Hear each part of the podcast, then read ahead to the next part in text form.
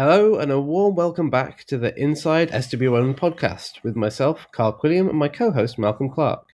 And also a warm welcome back to our guest host for this week, Liam Carr, who joined us just a couple of weeks ago. Uh, although I say that, you, you joined Malcolm, I wasn't here, so it's uh, really nice to meet you, Liam. So, Malcolm, first of all, how was your week? Uh, very good, thanks, Carl, and thanks for being back again, Liam. Um, I haven't got a lot to report, so this will be a short update. Uh, just it's just been work and lots going on. Uh, I think I've been well. I hit my two month anniversary. Uh, I think it's tomorrow, is it, or you know, in leap year? So yeah, so yeah, I really feel like I, I work there now. I don't feel like a passing guest. So it's all kicking on, and uh, each week I think that I've been exposed to like all the work I'm going to have to do, and then I get told, "Oh, right, now we can get you into this as well." And sort of getting to the point where I think I don't know what else is going to be, but I'm very busy. But yes, yeah, so it's been good, and uh, yeah, lots to talk about in the in the political world, which is always nice. So looking forward to that. But yeah, it's been a good week so far.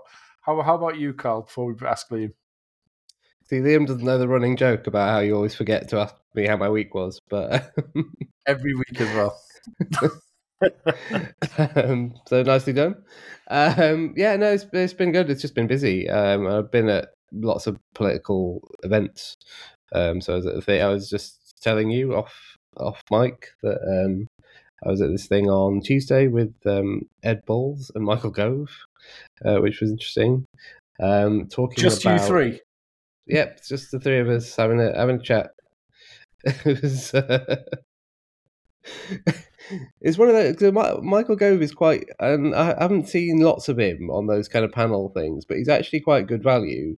Um, I think it feels like he's sort of like demob happy now. He's just happy to say anything and everything. Um, they were talking about uh, so Ed Balls has done this sort of series of three papers, uh, academic papers, um, about um, basically about sort of growth and devolution. Uh, and that's what the kind of the focus of this one is like recommendations of how that could actually work. Um, and Michael Gove just sort of, sort of sat there agreeing with everything, uh, albeit you know he's been a government minister for fourteen years. I don't know anything about it, um, but it was it was sort of interesting to be in the discussion and just sort of yeah see how it went. Uh, but yeah, it's been one of those weeks where there's been a lot of those kind of things where I've been sort of sat um, watching a panel of otherwise largely boring people. But that's that's the job that we do. Uh, how about you, Liam? How's your week been? It's been pretty good. Uh, work-wise, I work in sustainability, and uh, I was at a net zero conference talking about sustainable procurement and listening uh, about how some institutions, particularly the NHS, um, are trying to reduce their carbon footprint through sustainable procurement and in their supply chain, which okay. is quite interesting. Um, the previous week, I was down in London and, and attended a select committee about risk and climate resilience, and also um, how climate related risks and extremes of weather are, um, are taken into account by different government departments, which was pretty interesting as well. Also, on the same day as that um, Gaza vote, where the, the SNP amendment meant that uh, the vote went through without a, a named vote. So it was a pretty interesting day in Parliament the week before. Yeah, it sounds like a lot. Um, shall we jump straight into uh, our first topic, which is, and I'm going to read this out, but Malcolm's written it. I'm just going to sort of put that out there. Uh, 56p Lee, brackets adjusted for inflation, has been suspended from the Conservative Party, um, which was, was a big story kind of beginning of the week. Um, and there's a few different things that come out of it obviously as well at the same time um, liz truss has kept the whip so far um, despite what was quite a controversial steve bannon interview but maybe we'll talk about that a bit once we've talked about 56p um, malcolm do you want to kick us off? Yeah it was i mean firstly i think that it was very correct that he was suspended. Um, for me it's been quite unedifying seeing people come out trying to defend him, and that included uh, the Sedgefield MP Paul Howell, whose whose sort of reason for not lambasting him was that he felt that he you know he hadn't he hadn't analysed it enough. So I thought that was a bit of a cop out as well. But yeah, I watched um, as I said, I think I said last week, I did watch the um, the reform. What was it? The, the launch thing that they did for that crazy sector of the Conservative Party that, that started with Liz Truss, and he spoke then, and he was pretty reactionary and so very populist. But you know, he said some terrible things about Sadiq Khan that, that is very inflammatory, very inaccurate, very worrying. And inside, we're going to talk about you know how MPs may need to get their own security and the sort of increasing anti-political discourse. It always happens before an election but people have to be really careful stoking these types of things up because it could just boil over. And obviously, be interested to hear Liam's insight because he has been a candidate before, albeit before Brexit, and I think was perhaps a different political environment out there. But he obviously was at the very front line, campaigning every day and taking the the hits on the doorstep in terms of, uh, you know, getting people hearing what people really think. Um, but I just think like MPs have a responsibility to not go too far to try and keep a sense of proportion on these things and to me, he just went way beyond that and was was disgraceful. And I think he, you know, suspending him from the Conservative Party is the minimum that should have been done. I mean, this guy shouldn't be in Parliament at all, in my view. Liam, what do you think? Well, first of all, the, the comments were reprehensible. Um, Sadiq Khan is absolutely a moderate. And to say that he's controlled by Islamists is is just a ridiculous thing to say. And he had a chance to correct the record, he chose not to. He then doubled down and said that it's actually. Um, Islamist mob that's that's controlling London, which nothing could be further from the truth. So these Islamophobic comments are, are, are rightly being uh, called out. He is suspended, and that was the right decision that the Conservative uh, Party made. It really couldn't be further from the truth. Sadiq Khan is absolutely moderate. He came out in support of um, the LGBTQ community. When I know moving on to um, safety of MPs, he's already got 24 hour police protection for his own safety.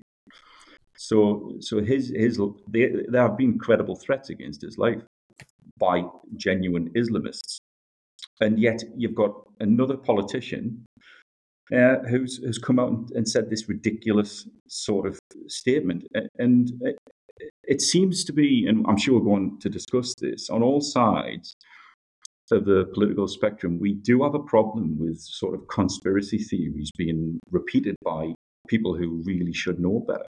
Um, and but the, the thing that really struck me about Lee Anderson is that when he had a chance to correct the record, he really didn't. Uh, so does he? Has he just been duped by a conspiracy theory, or does he actually believe this stuff? He kind of possibly Carl, what do you yeah. think? I just it's interesting that you mentioned the the conspiracy theory piece because it was obviously that's what Keir Starmer sort of led with at PMQs this week that the Conservative Party are the he said the political wing of the Flat Earth Society, um, which um, you know is quite you know it's it the fact that he can say that and it not be seen as ridiculous and actually have a grounding in reality. You know, if, even if we'd have gone, you know, if we'd gone back even a few years, and even at the mid, you know, the height of the kind of the Brexit tensions and all that kind of stuff, saying something, you know, going that far and saying something like that just would it wouldn't have. It wouldn't have felt like it reflect, reflected the reality of politics, even when we were in that kind of, you know, period of such high kind of tension. So the, the it feels like the Conservative Party has just got more and more. I mean, uh, extreme is one word, but ridiculous, I think, is another word. I mean, it, some of it is just ludicrous what they're saying. It's not just that it's you know offensive; it's also just Malcolm.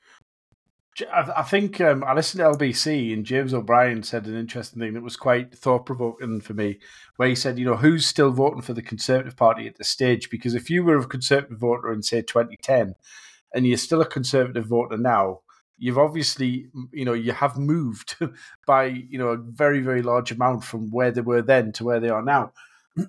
Interesting what you were saying there, Carl. I thought you were going to say that it, there would have been bigger consequences for Lee Anderson. What I was going to say, and obviously you didn't say that um, was that it hasn't it wasn't really tested because nobody ever did that. So there's a lot of things that we come across. I think we saw it when Boris Johnson was prime minister.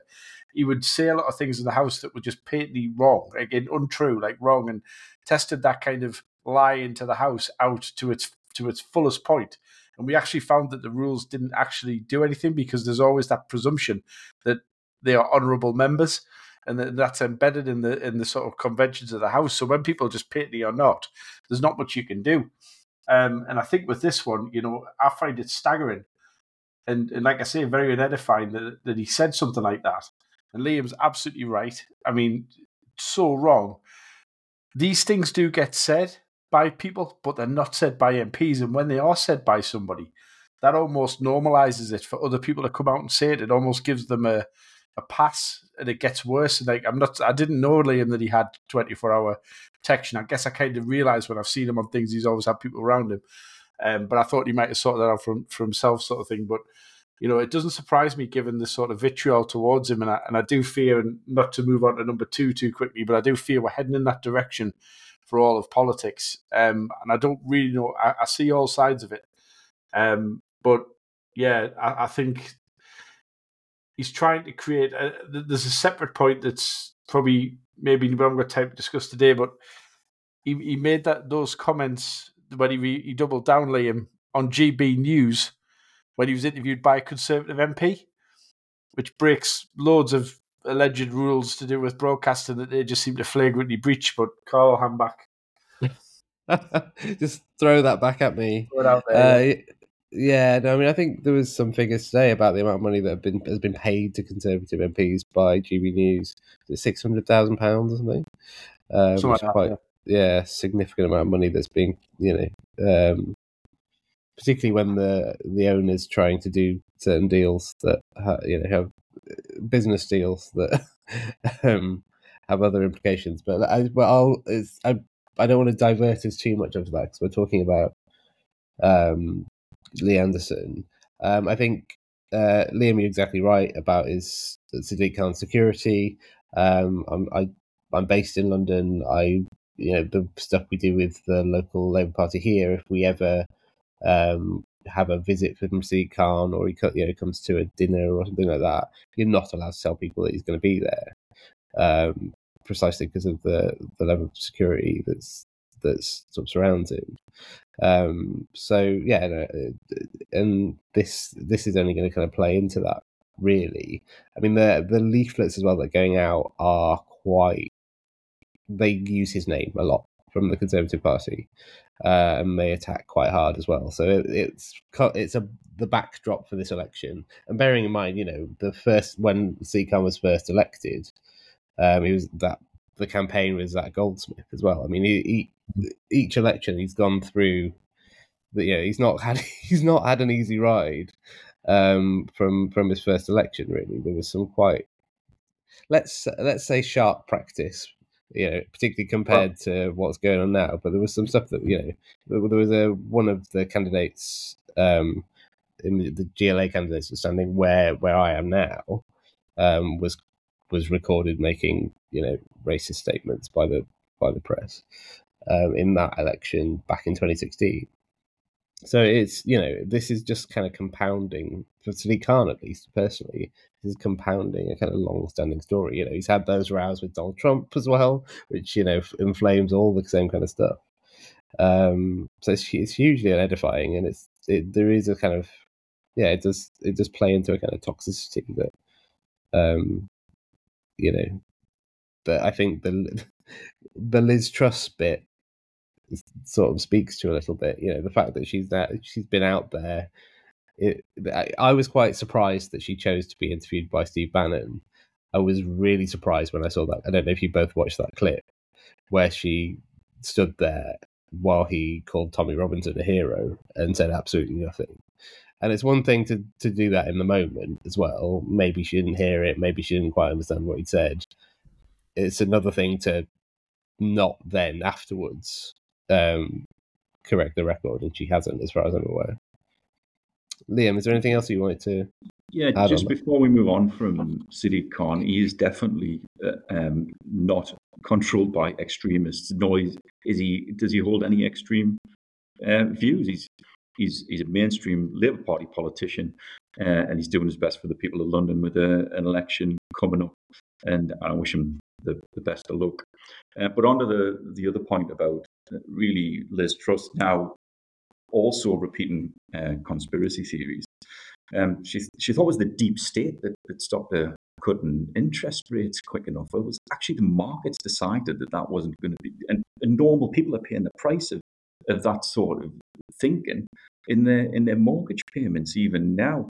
So yeah, I think we it is a dangerous time in in politics. We know it's an election year, and we know the attacks are going to be coming um, thick and fast. But we, when people are researching these attack, attacks, they should be aware um, not to use conspiracy theories. One one in my line of work that that I was baffled by is, is the 15 minute cities one that I've heard uh, people repeating, even in the conservative party, like mainstream conservative MPs, going about 15 minute cities. Well, all all that it's just a planning thing where uh, people, if you plan a city, uh, it would be ideal if people lived within 15 minutes of amenities. It doesn't mean you're not allowed to leave your house. It's not the deep state trying to uh, control people's lives by suggesting that you should live no more than a, a, a 15 minute sustainable transport journey from your local doctors.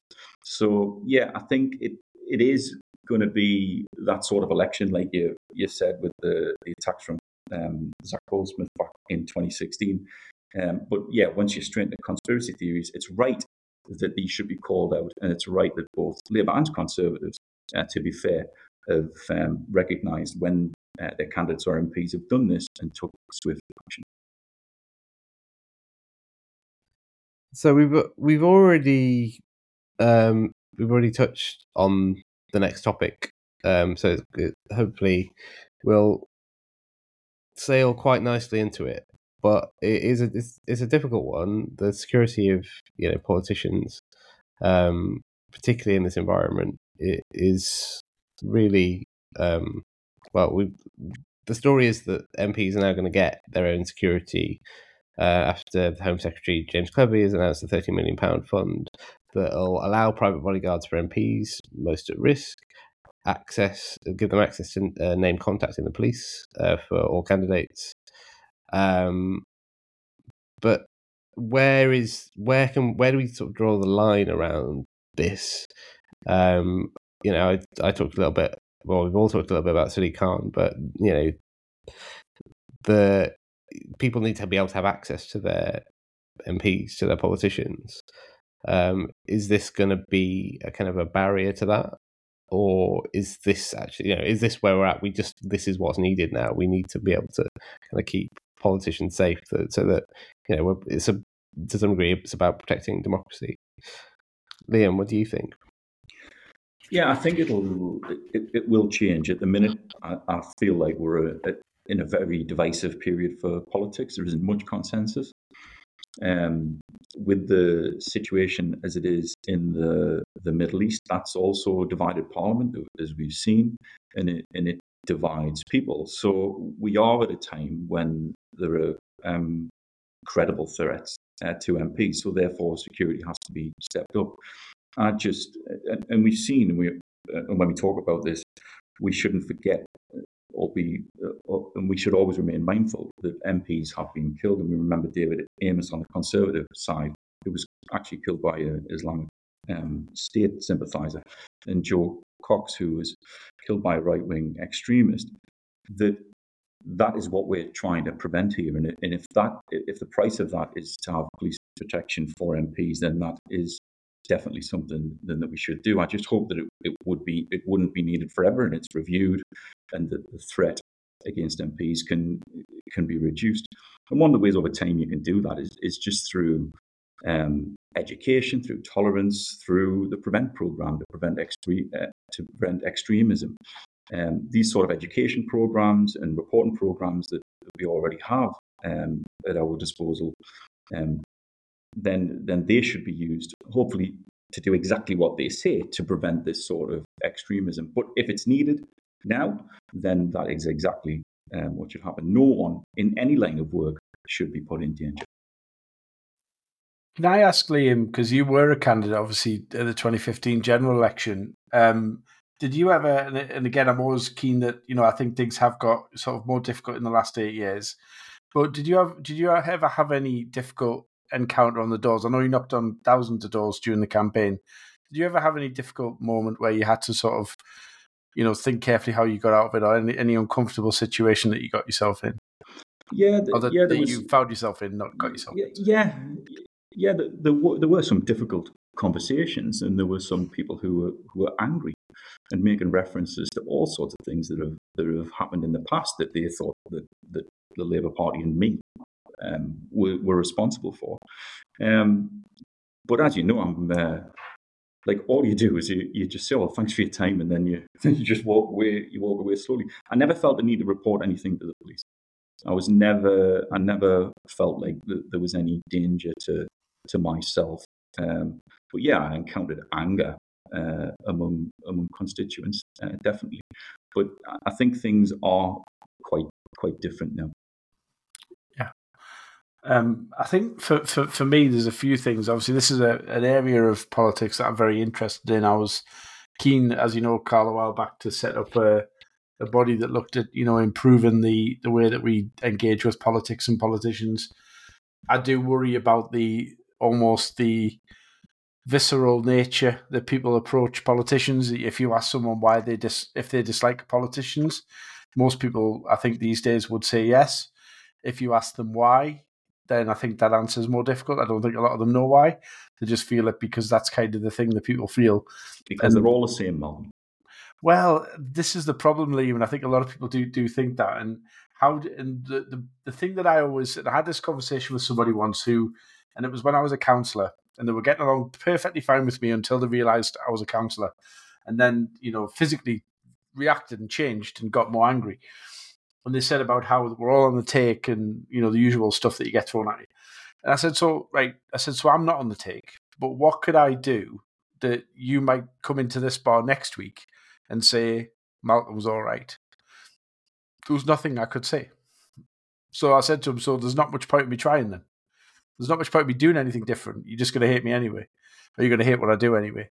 And I think the worrying thing for me is I think there's more people in that space than what there is who are genuinely listening. Because you're going to get, if people said there has to be bodyguards for all MPs, let's just say, you know, there has been situations, they are a small number, but one is too many. Um, the the the, the there's not a lot of bad instances where people are getting assaulted, getting into fights.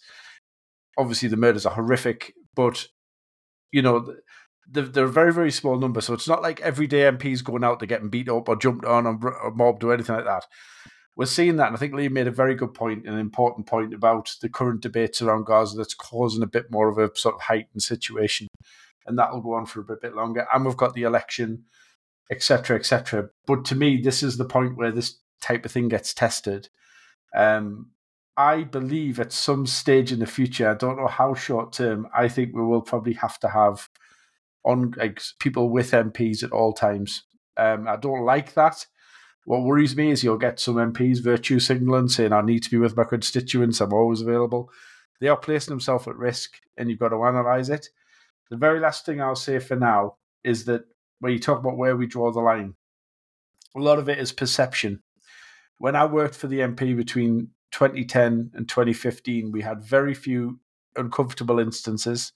We, we had very few angry people. We used to get them at surgeries, of course, and I sat in loads of them. Um, but most of the time, people listened and were reasonably polite. What you got all the time was a bit of snark. You got a little bit of jibes, you know, a bit of pokey, prickly comments here and there, a little snark on the emails. You very rarely got someone who was really nasty and that you thought, well, I'm never going to speak to them again. I'm never going to let them in again. You did get a few, but not many. In 2016, around Brexit, it felt like much more people were in that space and there was an air of threat in the air. Now, I don't know whether that was just a perception, but it came from somewhere. There was a change in the air a little bit to me, we're closer to that now than the, the nice time. And I think if we get to a point where it's just generally hostile, at that point we'd have to have some sort of presence there on a formal security basis to make sure that, that MPs are, you know, they at least have some sort of backup. Um, because I and, and if you think about it, there's not many similar types of things that are quite not vulnerable, but open to sort of that type of thing where you see them without anything at all. Like in America, they've all got, I think they've all got cards, or maybe I watch too much TV. Well, they will have because they because people in certain states in America it's legal just to carry a gun around. So then you need more people with guns to protect the people that legislate. I, I agree, Liam, but I think that it's it's that perception, isn't it? Is it? Are we reaching a point where it's not as stark a risk, but there's still risk, i.e., there's risk not to have protection. I don't think I want it, but it, that just wanting something doesn't mean that it's it's got to be done. I think we probably haven't had the level. I mean, I suppose the question to ask, if we wanted to be specific, was: Is there a number of instances, in a package anything in that that causes the police to be called uh, that encompasses like the worst to the sort of basically any assault? I would say. How many of them before we had to say? The, the thing that worries me is we could have ten like say nobody got killed, but we could have say 10, 20 assaults, and they would still be saying that they didn't need protection. Now, to me, they would. I don't think we can make that. We can even have that debate. To be honest, we don't have the information. You would hope that the the police would have the intelligence and then use resource accordingly to protect the public and protect uh, MPs against any credible threat. Um, but but I don't think that in any job, it doesn't matter what job you is, whether whether you're an MP or or you, you have any other you're in any other line of work, you should be safe in your workplace. Nobody should be threatened at work, whether you work on the front line of our NHS or whether you work in politics. So, um, so yeah, I think that we, we can't really debate how how what level of sort of violence or what level of threat is is tolerable. Uh, that's not for us to have. Uh, I would say that there, there is no tolerance for that. No one should be put at risk in their line of work. What do you think, Carl? Yeah, um, I don't. If I'm honest, I don't have loads to add. I mean, I, I agree, um, and it's something we, you know, we'll have to keep a kind of watching brief on, really, in that these tensions sort of go up, and and we kind of hope that they'll come back down again. Um, there's clearly, you know, there's clearly money now to to make sure that there's there's hopefully sufficient infrastructure to to support MPs when they need it. Um, the thing that it made me think of, uh, and I won't dwell on it, but I think because yeah, this is quite a serious topic, but it made me think of my fir- the, my first sort of time out canvassing back in Leeds in 2005 when somebody set their dogs on me. And I, I, um, yeah, they, they, I knocked on their door. They clearly weren't happy. They let their two, I remember it, I remember it as bulldogs, and they just sort of ran, and I just sort of ran out of the, I ran out and like closed the gate, and I was fine. Like nothing happened because they, you know, they didn't let them out of the gate to chase me down the street. Thankfully, how but did you I just... record that call? Did you, did you did you put them down as a maybe? a maybe, maybe for Labour. Did you do that, or, or what, how did you record that? Well, I, I was I was still a Lib Dem then, so that maybe they were for Labour. I don't know. Lib Dems are running here. Lib Dems, yeah, they are running. Well, the thing is, that's now a criminal offence. I'm not sure if it was in 2005 though, Carl. I can't remember. Maybe you know that. I don't, I don't, know. It's I, criminal offence to set dogs on you. Yeah, it is. Is it really a criminal yeah. offence to set dogs on you? Certainly, yes. I, don't, I don't know if it was that. then though. I didn't know that. Yeah, and, and also I, I would have had to make the case that he'd set the dogs on me rather than just let them out. Um, you know, yeah, I, don't, I, mean, they, I don't know what they would have actually done if they'd have caught me, but I was quite scared. You know, they might not have actually gone for me, but they yeah they did run after me. So.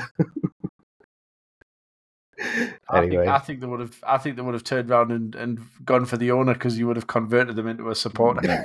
Yeah, yeah. And, my natural charm. Yeah, yeah. Since then, Carl, the Liberal Democrats have gone to the dogs. That's why he left. See, we didn't we didn't prepare that in advance either. People people think we've, we've set that up. Well, to be fair, Colin, it's not a sort of not asking you to go into sort of a lot of detail, but you did get quite a lot of stick when you did shift allegiance, didn't you? You, you got a bit of abuse, and it, it's something that you know we've all experienced it, and that's quite telling. There's only three of us on the call, sadly, and it's a larger tragedy than people realize. Neither, none of us have been to really high office, and yet we've all had it. So it's like I don't think there's any politician out there who hasn't had this to some degree. And you know, thankfully for me, I've never had a really bad incident. I've certainly had a few where I was very keen to get out of there. Um, I remember a public meeting once um, while I was a councillor that I just didn't really know what was going to happen. and you know you never do. But it was there was a couple of people there that were just they seemed to have lost their sense of what was going on, and they didn't they didn't do anything. But I wasn't hundred percent sure, and it was more of a case of I didn't really know what I would do. Like, not that I'm like saying I'm particularly tough. I'd have a fight with somebody, but I was almost thinking, well, there's a lot more of them than there is of me, and if I like defended myself, I could end up with six of them on us. And I, I, I, was my mind was running away with me, but it was quite a tense situation, and I was well, very very relieved when I got in my car and what, drove away. What what was on the agenda at that meeting? It was a planning meeting. It was a oh, but it was a public meeting to discuss planning, so it's clearly you know I should have been. I needed Sadiq level protection, really. It's 15 um, minute neighborhoods, no doubt. Yeah. Um, I, I, mean, I, I, can't go into too much detail, Liam. I'll tell you off, offline, yeah. but it was it was a fun there was a couple of people there who who just lost all sense of like proportionality with it all, and it only takes one idiot. But the problem was, is one person wound up the other one because he was fine till he started, and then there was another guy joined in, and I'm thinking, oh, here we go. So it's kind of that kind of that validation kicks in, and yeah, I mean, it was like I say, it was fine in, in the end, but it was just it's always that what if, you know, is yeah. this the time it's going to really kick off? And I never found that really very comfortable. Some people enjoy it. I think Richard Holden quite likes it when he gets kicked off because it seems to happen all the time. I think some politicians quite enjoy having you know the, the, the confrontation element, which I never did. Yeah. yeah, just before we move on, I would like to say that almost every interaction that I've ever had, even with dyed in the world conservative supporters, and there are uh, there are a few of them uh, around, who'll still be voting conservative in this by-election we're going to come on to talk about. Um, that almost every interaction that I've ever had with a member of the public has been positive, even even and polite, even when they're mm. they're not going to support the, the party that you're. Well, look at you. almost every interaction, I would say. No, I think no, it is a good point, Liam, um, and I think that's the problem with these types of discussions. Like, it's probably the same for me as well. But you, you don't remember them that much because they're just really nice. Um, but uh, yeah, the, I think that's an important point to make, and it, it's true with MPs as well. The vast majority are all right, but it's it's the ones that aren't always the problem. It's that tiny majority that can feel it. And to be honest, when you're in the office as well, that's true too. But it's you know that kind of 20, 30 people that stick out a mile. Yeah, and it, no, it's exactly right, and I, I'd only agree with that. Um, and some degree, that's part of the the tension, isn't it? Where you know most politicians most of the time feel safe. You know, it's just that that minority of people that will go to such an extreme that that creates a risk.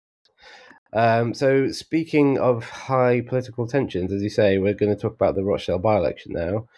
Um, what could it mean? What could the result mean? What might a result look like? Obviously, Labour have had to um, disown um, the selected candidate who will go to the election um, because they'd already been past the nomination period. Could George Galloway win? Uh, could he come back after so much time? Uh, another another by election win. Um, he's obviously trying trying to to do that. Could the Labour candidate win anyway? Um, and it's apparently the uh, journalist Paul Waugh, who I know uh, struggled to has struggled to get selected up to this point, has been um, tipped to be the candidate potentially next time if Labour loses. Um, what do you think, Malcolm? Where, what have you heard? What What do you know? Well, I believe Paul is local to Rochdale and had hoped to be selected in the first place, and then maybe uh, the strength of anyone but him vote. Um, I remember it being tipped very early on that Ali was going to be um, selected and he, he was comfortably in the end. Um, and and you know, you all know my fun and games around Labour selections. It's amazing how often the favoured candidate does get through. That's all I'm saying. Um, at risk of my membership. Um, so yes, the, the reality is Labour did basically disowned the candidate, withdrew support. That means we don't know data on the ground as to how he's getting on, because this is obviously an internal matter. It's seeped into the the, and the feeling you get in the media is that there's effectively there's actually three former Labour. Um, Simon Danczuk is the uh, Reform candidate, and you've got George Galloway as well, and you've got Ali. So three of a kind Labour politicians at some stage are all in there. Um, I think it feels like, and again, I'm not there, I haven't canvassed there. Um, it'll be very interesting if Ali wins. He will, of course, sit as an independent. Um, if George Galloway wins, which it looks like he might well be favourite, they are at the polls as we speak. They've got another half an hour as we record this to cast a ballot. So, for the benefit of people who aren't listening in and won't until tomorrow, please vote. Um, yeah, really interesting. I think it's going to be a really interesting result because it'll almost demonstrate do people actually listen to these types of internal machinations? Um, I think it would be a big surprise to me, but again, you, uh, the only influence I've got on this is what I've read in the media. So it, it feels to me like Ali won't win, but maybe people will just vote Labour anyway. This is a strong Labour seat. It could happen. It doesn't feel like it's going to happen. Um, I'll be interested to know what both of you think will happen in terms of a prediction. Um, I'm going to tentatively say I think George, looks like George Galloway is going to win, but I'm completely influenced by um, that kind of media thing, really, and I have no grounds with which to think that with any sort of you know general expertise or anything like that. So I genuinely don't know, but it would be interesting to see when the results come in. If Galloway wins, I think they're expecting Paul Waugh's going to be selected. Um, if I'm saying that wrong, I apologise. Um, to be the candidate next time. In other words, a reset to what maybe could have happened already. Um, he must be feeling pr- pretty sick, to be honest. Uh, but yeah, I think we had to, in terms of the candidate, and again, being the inside SW1, we don't have a bias necessarily. Uh, but I think Labour were just, I mean, they, got a bit of stick for not being decisive enough, but I think they were pretty decisive. It's a big thing to chuck your candidate away and say basically, and it's a seat they already had. So that was a big decision. Rather, it could have been, they could have said, look, you know, he's sorry. You know, Keir Starmer shown again that he's willing to make a very tough decision because to lose the seat's a bit of a bit of a blow. But in, in the grander scheme of things, is it just a one off? Probably. I thought Rishi Sunak getting up at PMQs and gloating about it was insane, given that they've lost like record majorities by elections very recently. But you know, politics is politics. But yeah, interested to hear what you both think on it. Yeah, I think it's it's very difficult. Um, I think it's good that Keir Starmer did take decisive action. And I, I honestly don't think this could have been picked up in a selection process. I haven't been through a selection process. Um, um, Afzal Ali was pretty well respected within the party. He was a leader of the local council. He'd sat on various committees. He'd had a long career. He was, but he was recorded in a meeting saying another conspiracy theory, saying mm. that um, somehow that um, Israel would have mean, made security a bit lax to allow these hostages to be taken, so that in order that they could retaliate. I mean, you have to take action if a if a candidate is recorded in a meeting saying something like this. Um, and it's good that that action has been taken. It's not great for the Labour Party that they're going into an election without a without a candidate. The only saving grace is, and um, I don't know if we want to want to get into this at, at, at this point, is that there may well be a general election soon. Um, should we do that now? Should we, should we play? When's the general election going to be? Before we get back into Rochdale, I'm always up for a game yeah, of that. So whichever, so I believe that but, whichever candidate does does win this, whoever it is, it's not great for the uh, Labour Party because they're not running a candidate in that particular election. But whoever it is, I believe will only be the MP for a number of months, and then I, I think that um, if, the, if on a general election day with the, the turnout and, and the, the, different sort of campaigns that we'll see in the run up to a general election, that at that point that seat will will be a, a Labour seat. That, I agree. I, I, can't call it now. I'm not going to say who I think might might win. Um, yeah, I look down the candidates list and, and there's no real standout uh, candidates for me. Um, but yeah, it will be short-lived, and I, and I believe that Labour will get it next time. So, how long is that going to be? Carl, not heard from you. I already had a bit of a debate with Malcolm on this one uh, last time I was on. I lost. How long the, the, debate? You might not have you, you might not have lost the, the argument because you could be right. There could be a May uh, general election. When do you think the general election is going to be, Carl? Um, I've pretty much consistently thought it would be October, November this year, probably more likely to be November, because um, it allows for the normal party conference seasons and potentially um, now, and uh, this this wasn't the case, but there's been various briefing that there'll be another fiscal statement. Um, so it allows for that as well. So I think that's probably the most likely at this point. Um, I don't. I'm still. I'm a huge skeptic for a May election because it rely. Well, one, I think Rishi Sunak doesn't know that there's going to be. If there's going to be one, he doesn't know that yet. He may be thinking he'd quite like to call one, but it relies fundamentally on whether uh, there's some sort of poll bounce uh, from the budget. And I, you know, given where what happened with the autumn statement, given where you know we know that we were in recession for the end of last year, I just don't think that's going to happen in any meaningful way. So I think we're we're stuck where we are till November. That's my view. I, have wrote back on it a bit, Malcolm. I, I, was saying that there's no way there's going to be a May election. Um, I persuaded him. I still think there's no way there's going to be a May election. But I mean, really, what I should have said instead of just taking the mick out of you for thinking there's going to be a May election is that nobody knows what uh, the Prime Minister is going to do. It's when the, the Prime Minister's gift. I mean, nobody knows what he's going to do. Maybe he doesn't know what he's going to do. I mean, he's waiting for a sign. The time. yeah, well, yeah. on, on, many other issues, that is that is the case. But maybe he's waiting for, for some advice from somewhere. Maybe he's he's after Boris calling them up and telling them what to do. You know what I mean? Who knows?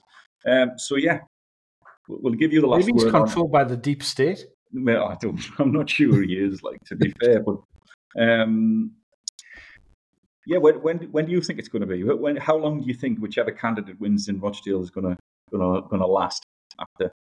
Today Yeah, I, I, mean, obviously we're we're getting very close to the to, to the budgets next week, um, and I guess we're like three weeks away from when, if I'm right, then the election would be called. And it does feel very close. I'll be honest. I think my view's always been conditional upon them throwing the kitchen sink at the at the budget, but the briefings that that thing that I've heard. I was at an event the other day where somebody had actually spoken to the chancellor and got like a feel for what he he hadn't said what he was going to do, but he'd given a steer. It sounds like they're just going to be tinkering around the edges. There's not actually going to be a lot of big things coming out. Um, on that basis, I think it makes it less likely because you know I think if if they're going to throw a hail mary at it, then they you know would do something bigger and say, look, we need a mandate, and this is like some we're, going to really go to town, but we need your we need your support. Um, I don't think it would work, but I think that is the only chance they have, and I think they would have to. So my my prediction of it being May is very much conditional upon them seeing some sort of positive polling towards the the 22nd of March, which is the last date to which they can call it. Um, to me, that lines up because it would be. I think it's better for them to have a short campaign just to go really hard and really nasty, as we know. Um, I'd like to see it get out the way, so I think part of that's probably me wanting one.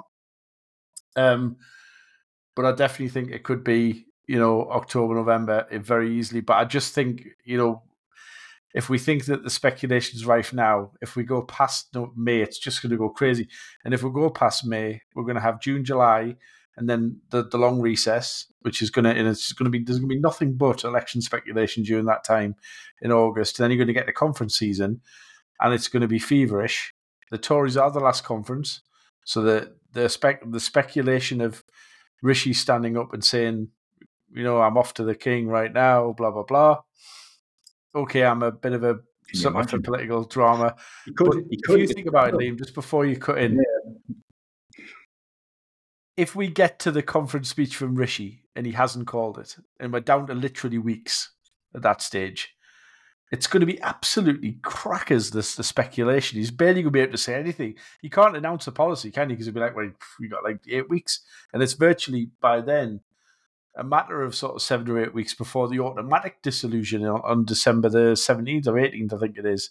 So yeah, that anyway, that's that's me thinking. I, I, I think it could could be May, but I feel I'm sort of sliding a bit now. Um, it's getting close, and there's no sign of it, but it's gone so crackers with the Tories that you just it, it, they could call it tomorrow.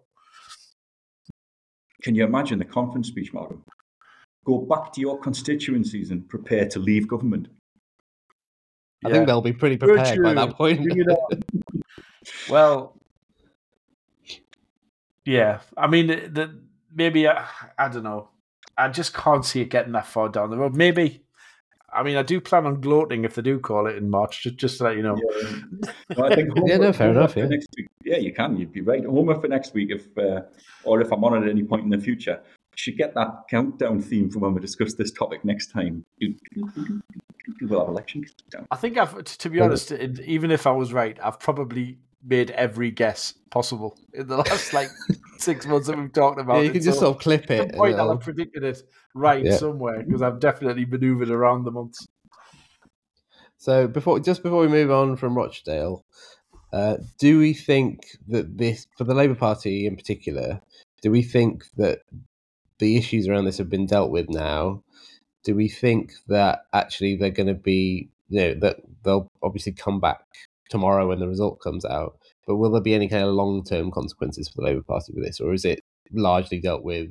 We'll have an MP for a bit until an election, but actually, there's not there's not going to be any other wider impacts. I think it has, yeah, I think it has um, wider impacts for for how the party's viewed. It is it has been an attack line for the Conservatives to, and I don't know if anyone watched PMQs, but one of the lines was, um, "You make anti-Semites candidates." You know what I mean? Even though obviously Keir Starmer's um, dealt with it and, and, he's no longer the, the Labour candidate, so it it it could be used as a an attack line. But I think the the fact that the there is these extreme views, that these conspiracy theory type views in in all parties at the minute and dealing with it like the same as we've already talked about Lee, with Lee Anderson, how the leadership deal with these individuals that make these errors. Um, tells you something about the party because decisive action has been taken because he's no longer the Labour candidate. It isn't great. It isn't great to, to for anyone to be, have to go to an election and not have a, a proper Labour candidate to vote for. Uh, but I do not think it has any long term impact. And particularly, like I said earlier, I don't think it makes any difference to the general election. I think it'll become the Labour seat uh, when we have a general election. For me, it feels like a one off, I think, Carl, because it's hard to analyse the result that Labour gets on the basis that it's publicly known that they've withdrawn support. If they didn't withdraw support and they went, then you could say this is the this is the the sort of the outcome of that. But the fact that they've sort of effectively turned him into an independent, um, and he will sit as an independent if if if he wins, and then you've got these sort of characters. It, it seems a bit of a one-off, a bit of a an outlier election. There's a very very odd, strange election. I think that as with most by-election results, there'll be something in it for everybody there'll be something for you know crit- there's clearly going to be uh, openings for people to criticize labor for how they reached that point how they how they selected this person how how they then withdrew support you know the impact on the electorate how the, the electorate's been caught up in this following the death of tony lloyd. Then you've got the sort of simon danczuk for reform. It looks like he's probably going to get more votes you know than the 10 points have been getting somewhere else.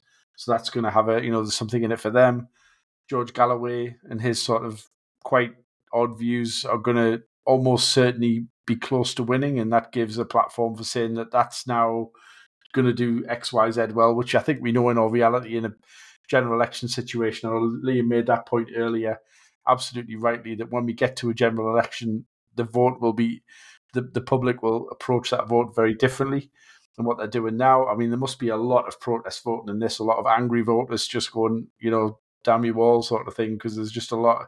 I mean, you couldn't get a more unique uh, election really.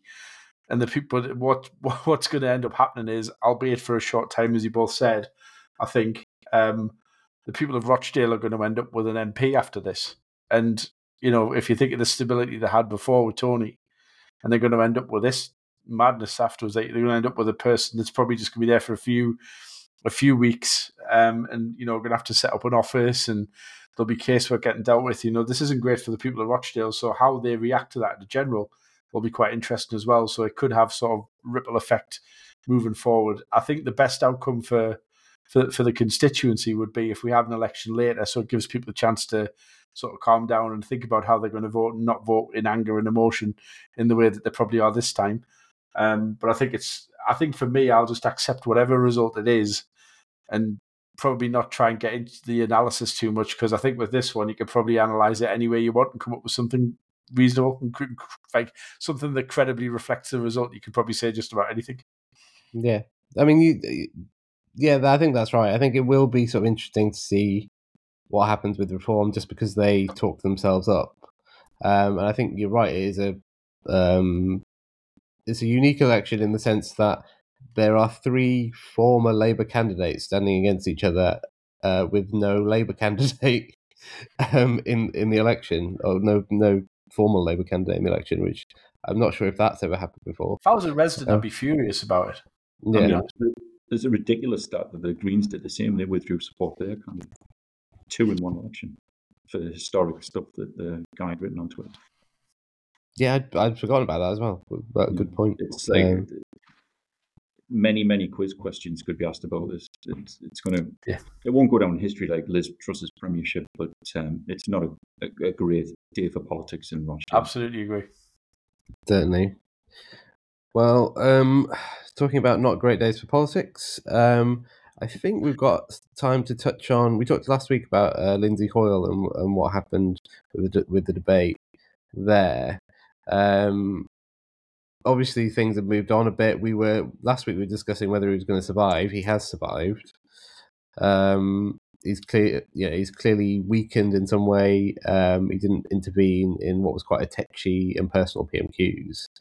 Uh, the no confidence numbers have gone up uh, to 92, I think. Um, so there there is a sort of there's a been a growing disquiet since last week, but it hasn't tipped into him stepping down at this point. Uh, Malcolm, just because we talked about it last week, what what do you think? You know, what do, where do you think we are? Do you think this this is it now? He'll, you know, they might have a few wobbly weeks and it'll it'll start to come back, or do you think there's still a danger for him? I think he's definitely weakened. I think if you watch PMQs, especially when Sunak sort of made some really personal attacks on Keir Starmer, called him three insults directed at him like, aggressively across the dispatch box, and he didn't step in. He also didn't really step into quieten MPs very much, and I think that that if it was, I just I thought this and read it afterwards as well. That I felt like he was, he felt he must have felt like he just wanted to stay out of the way, didn't want to sort of wind anybody up. In terms of the, the no confidence numbers, there is a link in the show notes for if anybody wants to have a check it out. Look for the early day motion that now has 92 signatures. There was actually 93, although I don't know if it ever got to 93. There was someone who withdrew their their request that he go, which was Philip Dunne, who's the Environmental Audit Committee chair. He withdrew his signature on the EDM to say he wanted Hoyle to go. So clearly he must be satisfied now. He's happy for him to continue. Um, he hasn't, I don't believe, said why he's withdrawn his his signature, but there could be any reason for that. Um, to me, a week's a long time in politics, and it's been almost a week now since this happened, and they're only at ninety two. That's a lot of MPs, to be fair, um, but not enough to force him out, and certainly not enough to vote him out if they had an alternative.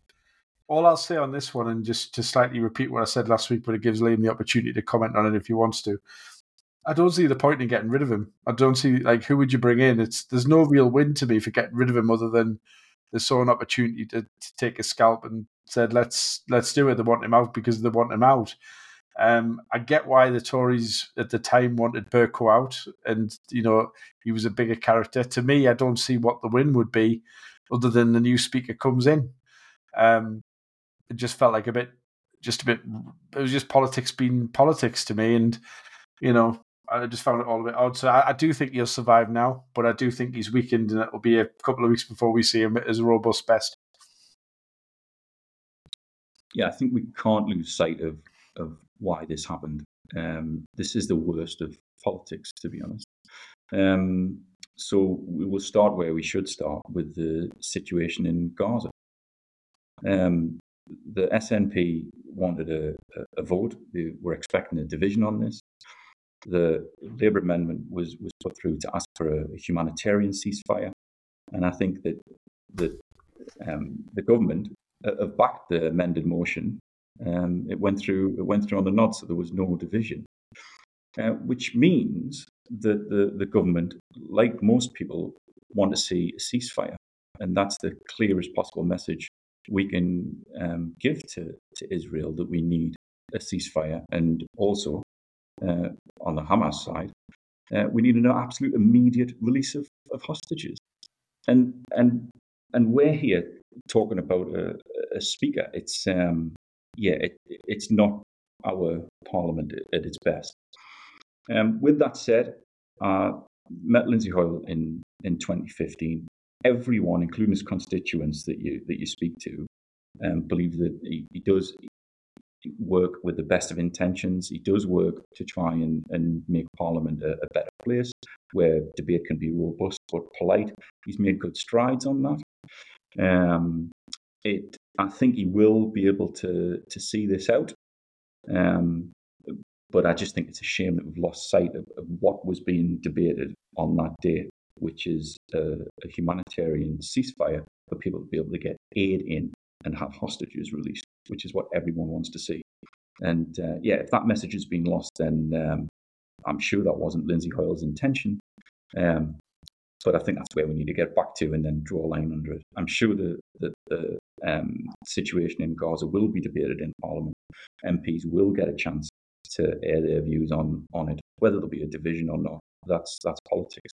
But the, the message from the UK government to the Israeli government and to Hamas has to be unequivocal that uh, hostages need to be released and we need a ceasefire. Yeah, and I think um, it's a good point in, terms in terms of the drama sort of taking away from the issue. Um, and I think there was some there was some reporting over the oh, weekend we as well. Conservative for the first uh, time, minister. everyone. Carl, we lost you there for about ten seconds. Oh no, you you've missed my my wisdom. Um, are you going to be? Well, actually, it might have recorded. Just carry on though, because it might well have recorded on your side. So just pretend we heard it. Carry on. If it's rubbish, I'll edit it out, ladies and gentlemen. This is live. there we go. It's uh, if you're hearing this, Malcolm's not got around to anything yet. Oh, I, uh, oh, I forgot. So I was I was just saying it was, a, it was a good point in terms of how the, the drama and the what's happened in Parliament has sort of distracted from the, the kind of issue that was supposed to be being debated, discussed, and was ultimately, as you say, nodded nodded through.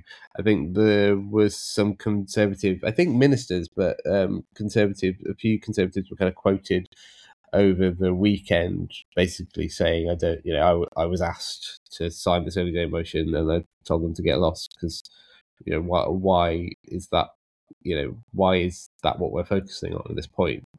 um Because actually, it's you know, it's not as it, as it drags on longer, it's not just a distraction from that. It becomes a distraction for for other things as well. It undermines uh, Lindsay Hoyle's um, authority in the House, um, and it you know it stays in the news in a way that it really doesn't need to.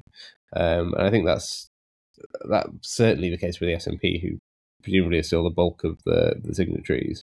Um, and for conservative backbenchers, it's it just doesn't feel. And I, I, think you know, you said something similar, Malcolm. It doesn't feel like the thing that they should be spending their time on at this point.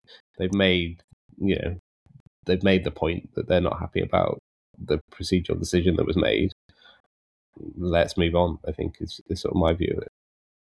The thing I'll just add, just to the, the thing they're upset about is that the Labour amendment was selected, but the idea that they've been blocked from talking about it is nonsense because in any motion that gets put to I've had this at council, Carl, you've had the council, Liam, you'd be well aware of it when even in branch meetings, wherever you've been.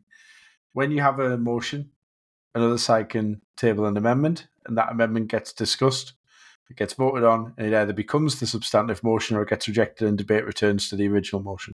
You sound like a trade unionist, modern. Well, uh, well, you, you know, that's a surprise to all of us, Liam. Um, but I think the thing, I, the point I'm making is, when the amendment is tabled, you can still say everything you want to say about what you want to say. So the idea that that was blocked is nonsense. So there's a lot of politics going on, and I agree with Liam the issue itself has been somewhat hijacked, but it's been hijacked by everybody. This motion was put down, I believe, with two intentions. One, I think a genuine intention to say something about an important issue. Two, to expose the Labour Party divisions. And unfortunately for the SNP, that particular side of it was lost in the uh, con- the procedural rows that followed. But if the Conservatives felt strongly about it, they shouldn't have walked out. So I feel somewhat harsh on Lindsay Hoyle that he's taking the blame for the Tories walking out because that's their choice, not his. But anyway, that's my view. Well, we're cu- we're coming up to time. Um, is there anything else we want to touch on on this before we move on very quickly? So, um, I think before we before we wrap up, um, the budget's coming up next week. We touched on it already. Has anyone got any uh, burning predictions for one or two things that might appear and uh, turn the fortunes of the Conservative Party on their head? I probably can't give you an actual prediction call, but I, I initially, until I got the feedback I mentioned earlier, I expected them to throw the kitchen sink at this and give it one last push for for a big for something big. Um, so I guess without any real specifics, I would be surprised if they just if it was a business as usual budget. I think that's almost a sign of resignation if they do that. They'll be trying to kick spending decisions down the down the road till after a change of government. We've seen it, unfortunately, with the post office scandal. They're trying to delay that any anything comes out the Treasury is going to come out under a different administration. Um, I think they will, whatever they say, they will try and sort of couch it in language that they're helping people, that we've had some hard times, that we're coming out of it. They'll give a message of hope. Um, and yeah, we'll see. I'm interested to see because I'm right. It's a leader opposition that, that, responds to the to the budget. Is that right? Is that the is that the case? So yeah, Typically, I'll be interested. Yeah, yeah, yeah. yeah. I, will be interested to to see how that's handled. I think, um, yeah, whatever picture they try and try and paint, um, I think the response um, will really. Uh, I'll be really interested to see what the what Keir Starmer's response is to the to the budget because I, I, think it's going to be very tricky. They're going to try and come across that everything's fine, um, but we know just from talking to people um, that everything isn't fine. Prediction from you, Liam. First, how long will he speak for? Over an hour, under an hour, over forty-five minutes, under forty-five minutes. Forty-eight minutes. Ooh, very specific. Go on, Carl. Be, be specific. We'll see who's closest. 37. 37, that's a short one. Uh, yeah, I'm going to go for 55 only on the basis that the longer side, but if it's if it's over an hour, I lose as well. So um, we all think under an hour, with Carl thinking it'll be basically stands up, coughs, and sits down. Um, that's interesting because these things can last a long time and there's a lot to say. But yeah, well, be, that might be. Well, I'll try. I'm, I've now got a time it now. yeah, um, I mean, mine's more from hope than experience because I'll probably end up having to watch it. So yeah. um, although to be fair, J- Jeremy Hunt is quite. You know, some chancellors have different approaches to these things, and Jeremy Hunt actually is a decent performer you know, I, I watched the autumn statement. You you sit there and you listen to it and you think, oh, actually, that's that's all right. And then obviously it all, kind of, it all, un, it all unravels as as yeah. was never going moments to later. That one in a million years. uh, yeah, he's uh, he's, he's aiming for an audience of one. Just just me, I think yeah, I think I think we're going to say they'll they'll promise more money for a lot of things, and uh, the price of a pint might go up by a few pence, and possibly petrol too. Yeah. So uh, yeah, I I don't know. I I think they'll probably free. Uh, well, the the fuel thing's interesting because obviously oil prices have come down, and that's quite a big thing for inflation at the moment. I feel like they'll make a big flourish about freezing fuel duty as as ever. Um, but the things mm. I think they'll actually do, they might actually do, um, is obviously the 99% mortgages is something that they're trying to, they've you know, already briefed out. The business organizations, so like FSB and Chambers of Commerce and things, they all seem to think that they've had a good, you know, that the Chancellor's been listening to them. So it'd be interesting to see if they get some stuff out of this budget. Um, you know, things like you know, late payment um, things is something they've been talking about a lot. Um, the um, VAT for the sort of tourist tax stuff, all that kind of stuff. It'd be just interesting to see if any of that there's kind of any movement on that. And the big one I'm interested in, and this is a kind of personal personal interest, but um, Martin Lewis, the money saving expert, has been pushing on uh, tweaking the rules around child benefit um, because there's quite a hard cap at the moment uh, for people on um, if one parent earns fifty thousand pounds and then the other one doesn't earn anything, they still you know they lose the child benefit. Um, and so I'd be interested to see if there's any kind of movement around that. Um, because that there's been quite a big push on that from him and, and some others as well, and it's it sort of fits the kind of working parent, middle class demographic, you know, that in the south, east, southwest that they they'd be sort of looking at, um, and it probably isn't going to be loads of money, but it, it might be a signal, which is you know I appreciate not the quick fire. Uh, quick fire prediction that I asked for, but um, I think there's a few bits there that they they might go for that aren't those big ticket things that you were talking about. Mark. Anything else before we go? I think we're wrapping up rapidly. So um, thanks so much uh, to Malcolm and Liam, um, and thanks again to you all for listening. Um, and we hope you join us again next week.